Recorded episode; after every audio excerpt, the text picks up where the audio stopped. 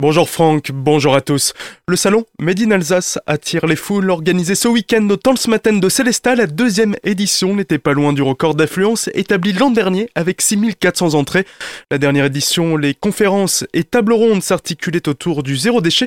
Ce week-end, c'était les énergies. En deux éditions, le salon du Made in Alsace s'est donc déjà fait un nom et une place à Célestat et au-delà. De quoi s'assurer un retour pour une troisième édition l'année prochaine.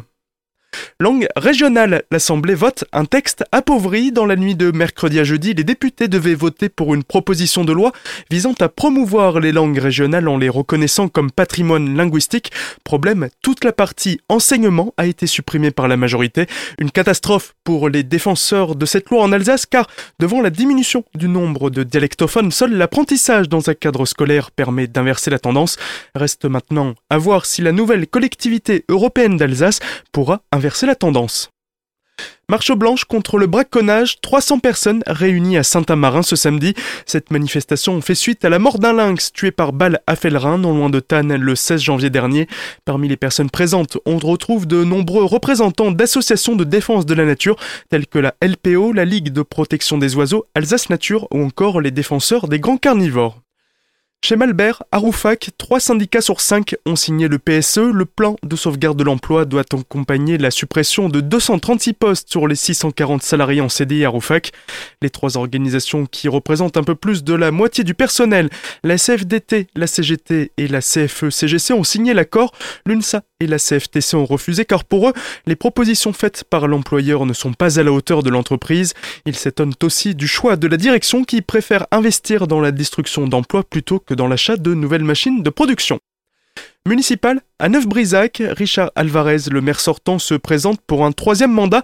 Pour le moment, il est le seul à s'être déclaré pour la commune, avec sa liste renouvelée à 50% et intitulée Avec vous, relevons les défis de demain.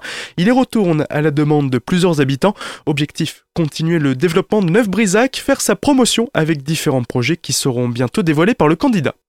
À Célestat, Denis Dijal a quant à lui dévoilé son projet en fin de semaine dernière.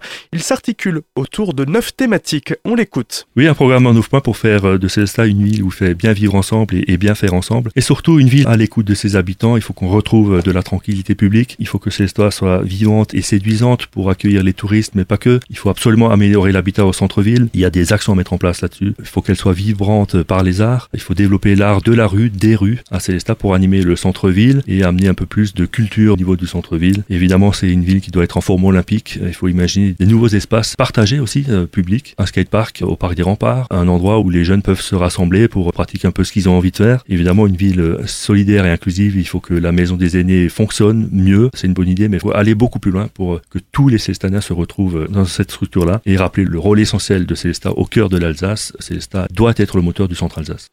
Emmanuel Macron en déplacement en Alsace demain, il se rendra à Mulhouse dans le cadre d'une visite dédiée à la question du communautarisme ainsi que la lutte contre le séparatisme, le financement des lieux de culte et celui des imams.